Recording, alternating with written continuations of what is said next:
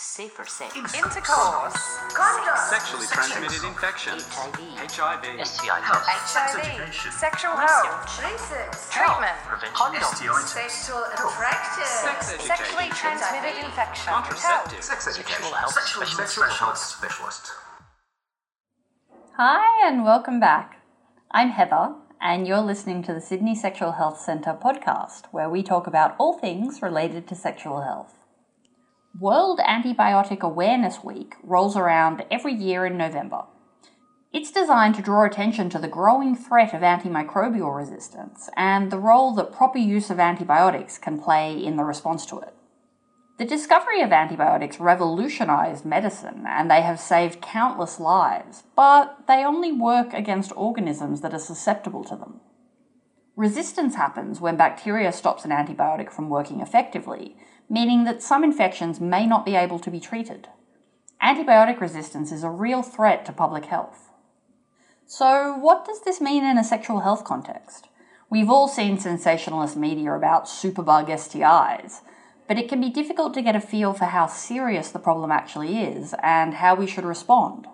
To find out, we spoke to Dr. Pam Konecny, who is a senior staff specialist in infectious diseases at St George Hospital, and Professor Alex Broom from the Centre for Social Research and Health at the University of New South Wales.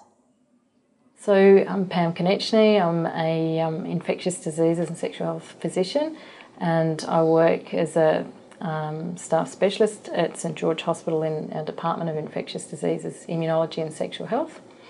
Um, I a, a big part of my role actually in the hospital is looking after antibiotic management, and I'm the clinical lead, I guess you'd say, of our antimicrobial stewardship program. So we look after resistant infection, anti infections which um, are problematic because they've got resistant bugs involved.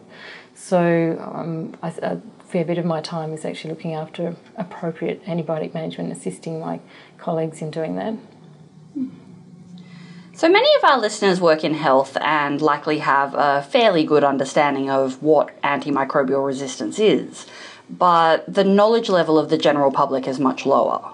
How would you recommend explaining antimicrobial resistance when health professionals are designing interventions for consumers? I think that's a really good question, and it's very interesting. As I think, as health professionals, we assume certain knowledge that our consumers have, but a, a very interesting WHO World Health Organization survey um, just a couple of years ago across uh, several countries identified this really important um, concept that uh, that consumers often think it's actually them or the person or the body who's taking the antibiotics that is resistant to the antibiotic, um, not appreciating that it's actually the bacteria that are um, resistant to the antibiotic, and that that has some important implications because it means that um, you need to shift the knowledge base so that they're aware that there are resistant and um, bacteria out there, and those bacteria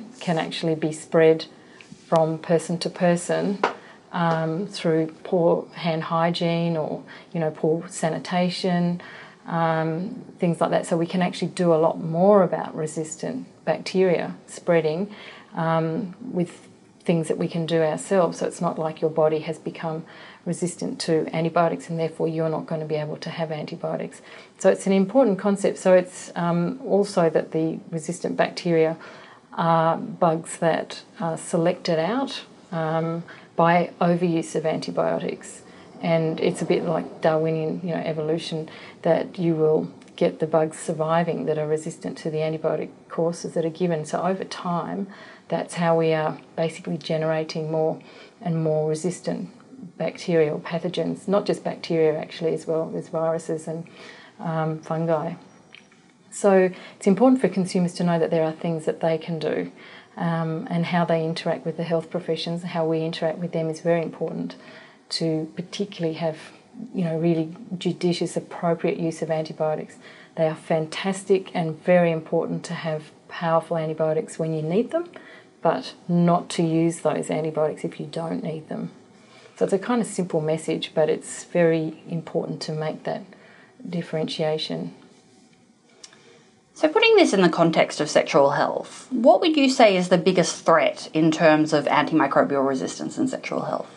So, the biggest threat, I'm sure it's becoming more prominent. We see in the media now that people are becoming aware that there are superbugs, which is a scary kind of term, but um, it represents these multi resistant and um, bacteria, uh, the gonorrhea, Neisseria gonorrhoeae being probably one of the most prominent ones and better known out of um, the two bacterial sexually transmitted infections, the other one being Mycoplasma genitalium.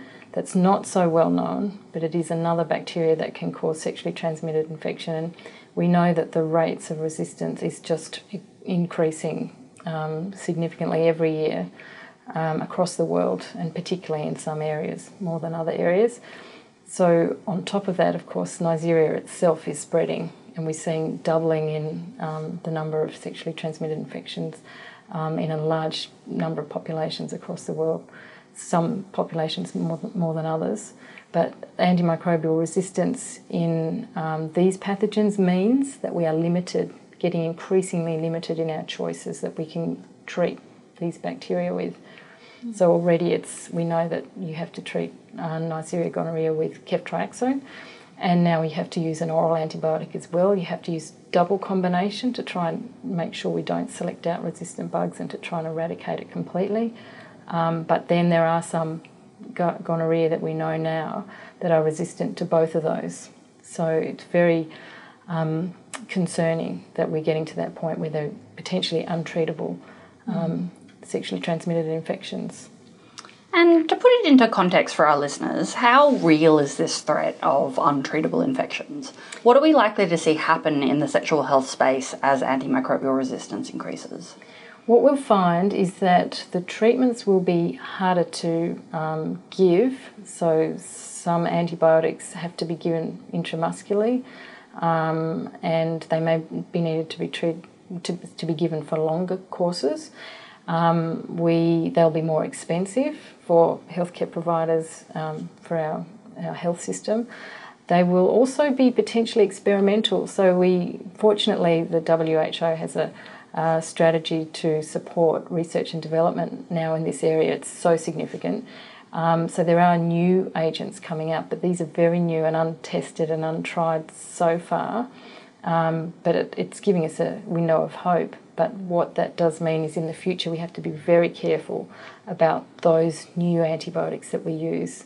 And it's not going to be everyone that's affected, obviously, it's going to be some people that are more at risk of having sexually transmitted infection.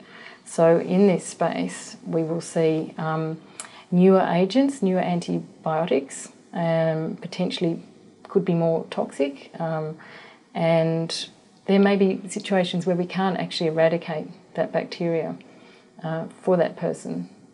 So, as you touched on earlier, you're a lead in the antimicrobial resistance work done at St George Hospital, and you've published quite extensively on the importance of antimicrobial stewardship. But your work is largely focused on hospitals. Firstly, it's a term that many of our listeners may have heard but never had defined for them. What is meant by antimicrobial stewardship?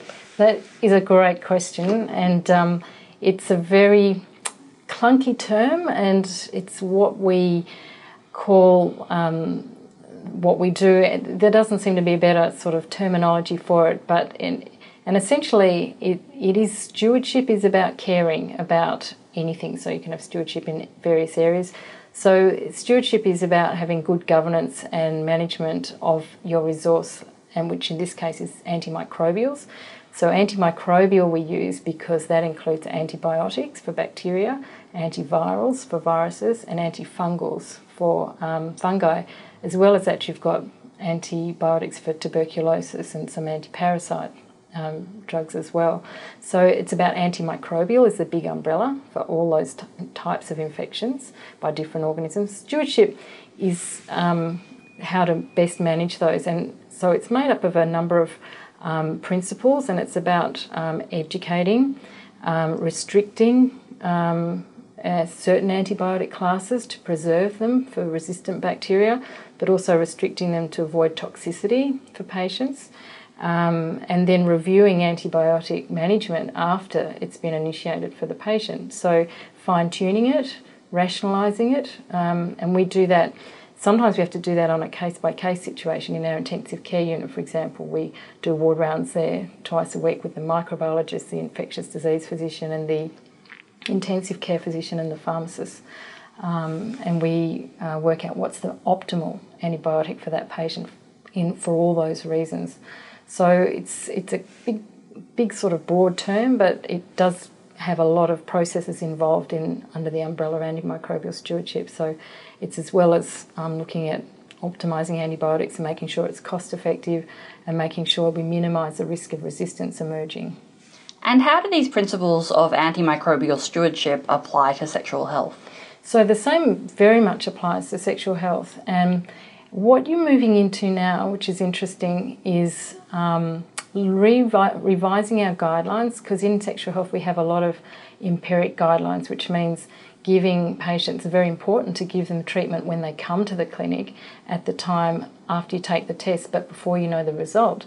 And so that was a very good public health strategy back in the day where our tests were not so good. We had a longer turnaround time and it may be harder for individuals to access sexual health services but now we have, you know, better tests, quicker turnaround time, and we don't necessarily need to treat everyone who, say, for example, is a contact of someone who has gonorrhea. So, um, what you would want to do in those situations now is actually test and then get them to come back or contact that individual if they need to come back to have treatment. So there is this is this is now the era of more patient centered um, testing, treating, and not a more, and, and we just can't afford basically um, with the emergence of resistance to blanket treat people anymore if they don't have an infection.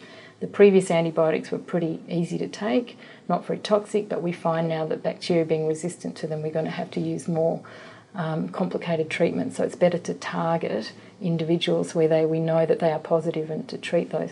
So it's about Australia and the world looking at their um, sexual health treatment and contact tracing, contact treatment guidelines. Um, and it's it's about because we have got capacity, I guess, with um, smartphones and other technology that we can access people more readily as well. But it's getting that message across um, to all of you know all Australians is very important to be aware of resistance, to be aware, and I think people increasingly are aware not to have an antibiotic if you don't have an infection, for example, or not to have an antibiotic if you've got a viral infection, for which antibiotics obviously don't work. Um, and to just be aware that they need to see someone, get tested, and then have a um, appropriate antibiotic if they need it. So point of care testing, that's another really interesting and important innovative um, measure that diagnostically is going to come into play in clinics. Um, we already have some even gene resistance testing for Mycoplasma genitalium, for example. There's a SpeeDx test which is now done um, in our, you know, in our lab- laboratories that we can look for the resistance genes. So it's very exciting times, and this is all the kind of, you know, um, armamentarium we need to, to fight this battle. So you have listed some really exciting emerging tools and technologies there. What is the one big thing you'd like people working in health to take away from this podcast? Uh, I think an important take home message um, is you know, we've had a World Antibiotic Awareness Week um, where we've had a lot of promotion across hospitals um, and across the community with the National Prescribing Service, the NPS, also promoting good use of antibiotics. Um, is that in the sexual health uh, place to basically have people aware um, and you know stay up to date with what's happening with um, antibiotics and resistant bacteria to prevent have, getting them in the first place. So um, making sure you safe your sex you have safer sex practices when you have sex and um, hopefully not contract them in the in the first instance, um, and that doctors are also aware of what they may be required to do you know, with testing down the track and treatment changes to guidelines and so on. That was Dr. Pam Konecny from St George Hospital. We also spoke to Professor Alex Broom from the Centre for Social Research and Health. So, I'm a professor of sociology at UNSW. Um, we run a program across Australia focused on issues around infections um, and antimicrobial resistance, but largely from a social perspective. Um, so, how do the ways we act shape, um, I guess, both what happens currently but also our future? Uh, and that relates to the kind of global crisis of antimicrobial resistance. Our focus is on how we act and how we might change that um, to prevent this escalating crisis. For the clinicians among our listeners, it may not be immediately obvious why sociology is all that relevant to their work treating and preventing sexually transmitted infections. Can you explain what gives your work real world application to these mm, people? Sure. Um, so, we spend a lot of time working with clinicians, and in fact, clinicians are central to the program. Um, this global issue of antimicrobial resistance is very much a social problem, not just a medical problem. So it really comes down to misuse, overuse, um, or poor information or testing being provided to clinicians so that they can um, use antimicrobials appropriately. This is not about good and bad behaviour, it's about a health service environment which enables people to act appropriately or not, as the case may be. So we um, focus on everything from really difficult questions of why clinicians act in the way they do, so a sense of risk to the patient, um, wanting to cover themselves um, for the liability of missing something, um, benevolence, so just wanting to give the best immediate care to the person, um, and the whole wide range of social issues that drive why we act like we do. Antimicrobial resistance is an outcome of behavior. It's, it's simply as that. Um, it's not just a technological or pharmaceutical problem. So, as you've highlighted there, um, antimicrobial resistance is a social problem, and you've published quite extensively on the social dynamics of this issue. Mm-hmm. This is an area that's of particular interest to people working in sexual health. What can you tell us about the role of social dynamics in the response to antimicrobial resistance in STIs? That's a very, very good question. Um, and STIs and sexual health carries with it particular social concerns um, and in relation to how we treat it too. So, um, for example, fast testing is really important um, so that when people present um, with symptoms, um, that we can know very quickly whether it is chlamydia or gonorrhea or whatever whatever it might be, rather than at present, which often occurs in STIs, is to treat based on symptomatology but not actually um, micro results. Um, so there's a lot of current over treating, and as you can understand in STIs, sometimes a lack of presentation later on as well. Um, so you want to treat at the moment or at when they turn up. Um, we also have, um, in the context of STIs, a problem with um, the treatment with antibiotics and then a, um, a representation um, based on the GP's suggestion um, several weeks later, which also tests positive, um, but it's dead cells. So essentially, it's not clinically meaningful, but they often get treated again. So what you get is an overuse. Um, so there's dual problems there. One is um, treating people without um, without actually testing for whether they have an infection, and secondly, retreating in contexts where the infection actually isn't present anymore. So they're the key issues around STIs in particular from a clinical perspective. So much of your writing has referred to an impending antimicrobial perfect storm, which is a very interesting phrase. Can you explain what you mean by this term? I can. Um, so, what we mean by a perfect storm um, is a pipeline which is drying up. Um, so, what we've seen is a, a, reduction in the production of new antimicrobials, and in STIs, for example, your average um, antibiotic is shelved um, within 10 years um, because it essentially resistance develops. And so, in order to effectively treat STIs like other infections, you need an adequate pipeline because quite naturally antimicrobials um, will become resistant. The second aspect of that is misuse and overuse. Um, so, what we essentially have is a situation of diminishing production of new pharmaceutical options and an increase in overusage, which creates this sort of spiraling problem of, resistance. Um, we know that if you significantly reduce misuse, which reduces the um, uh, selective pressure in the environment, um, then you can actually pull back resistance. Um, and ultimately, that's what the perfect storm is.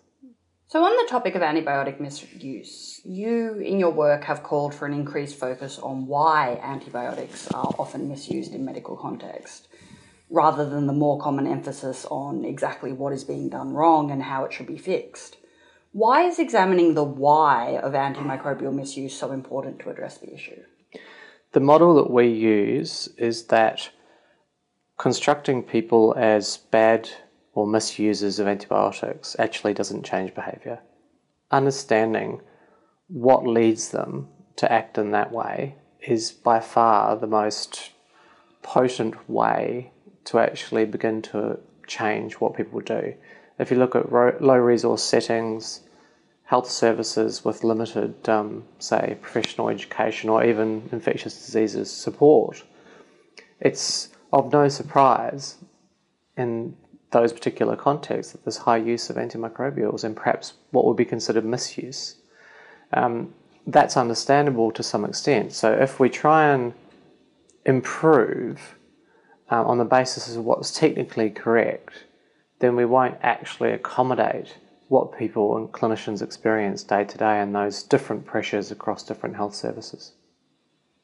So, you've also talked about how sociology may present solutions to the social problem of antimicrobial misuse and resistance, and I know that's a phrase that might make some ears prick up among our audience. Can you explain a little more about your ideas on social solutions to antimicrobial resistance?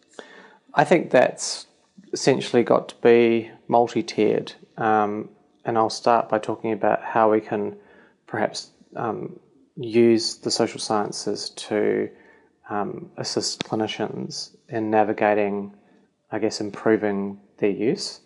Um, so, in the hospital sector, what we have done, um, for example, is to address the social reasons why misuse often occurs. Now, that might be power dynamics between junior and senior doctors, interprofessional dynamics where nurses and pharmacists don't necessarily feel like they can question prescribing decisions.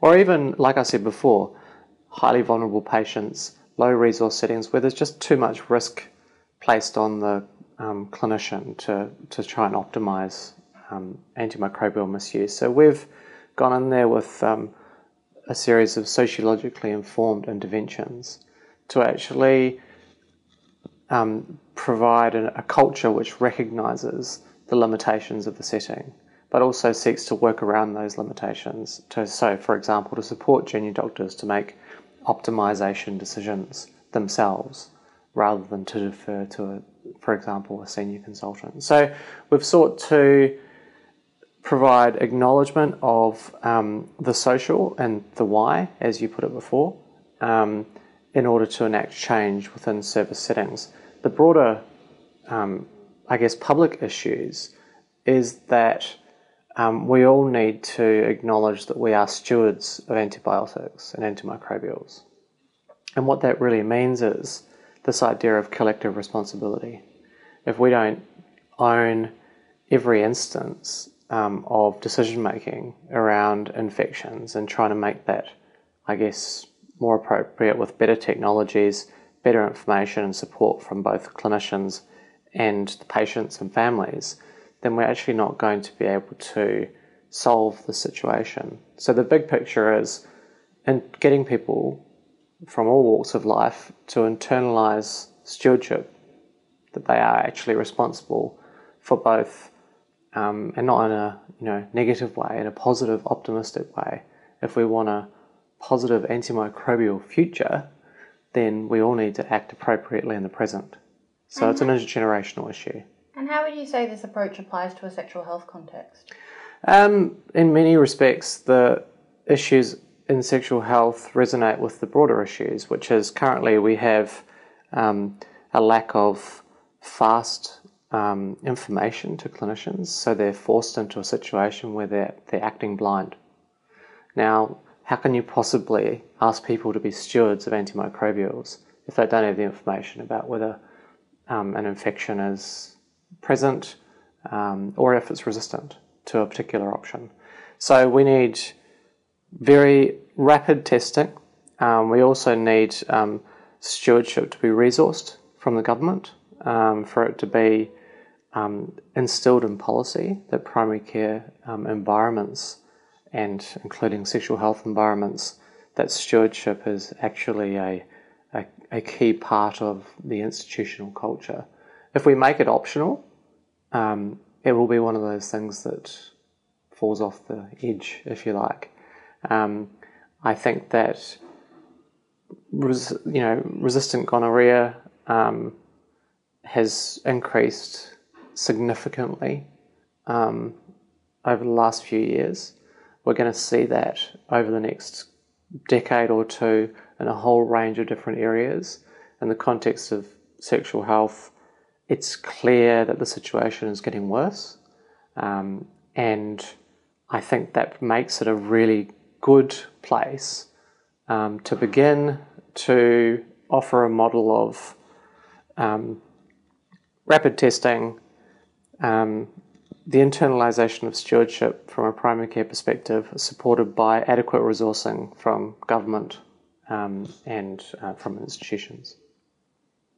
So, just to wrap up, what would you say is the most important thing for health professionals to know about the social aspects of antimicrobial resistance? The most important thing for health professionals in general to understand that what they do ultimately makes a difference, not just in relation to the patient, but in relation to infections and antimicrobial resources in the present and in the future. What they do and how they act makes a difference to others around them because they become an example, an exemplar of how to act.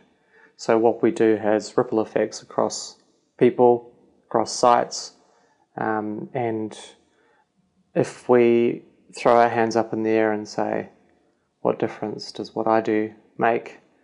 Then I think that that has a reverse effect.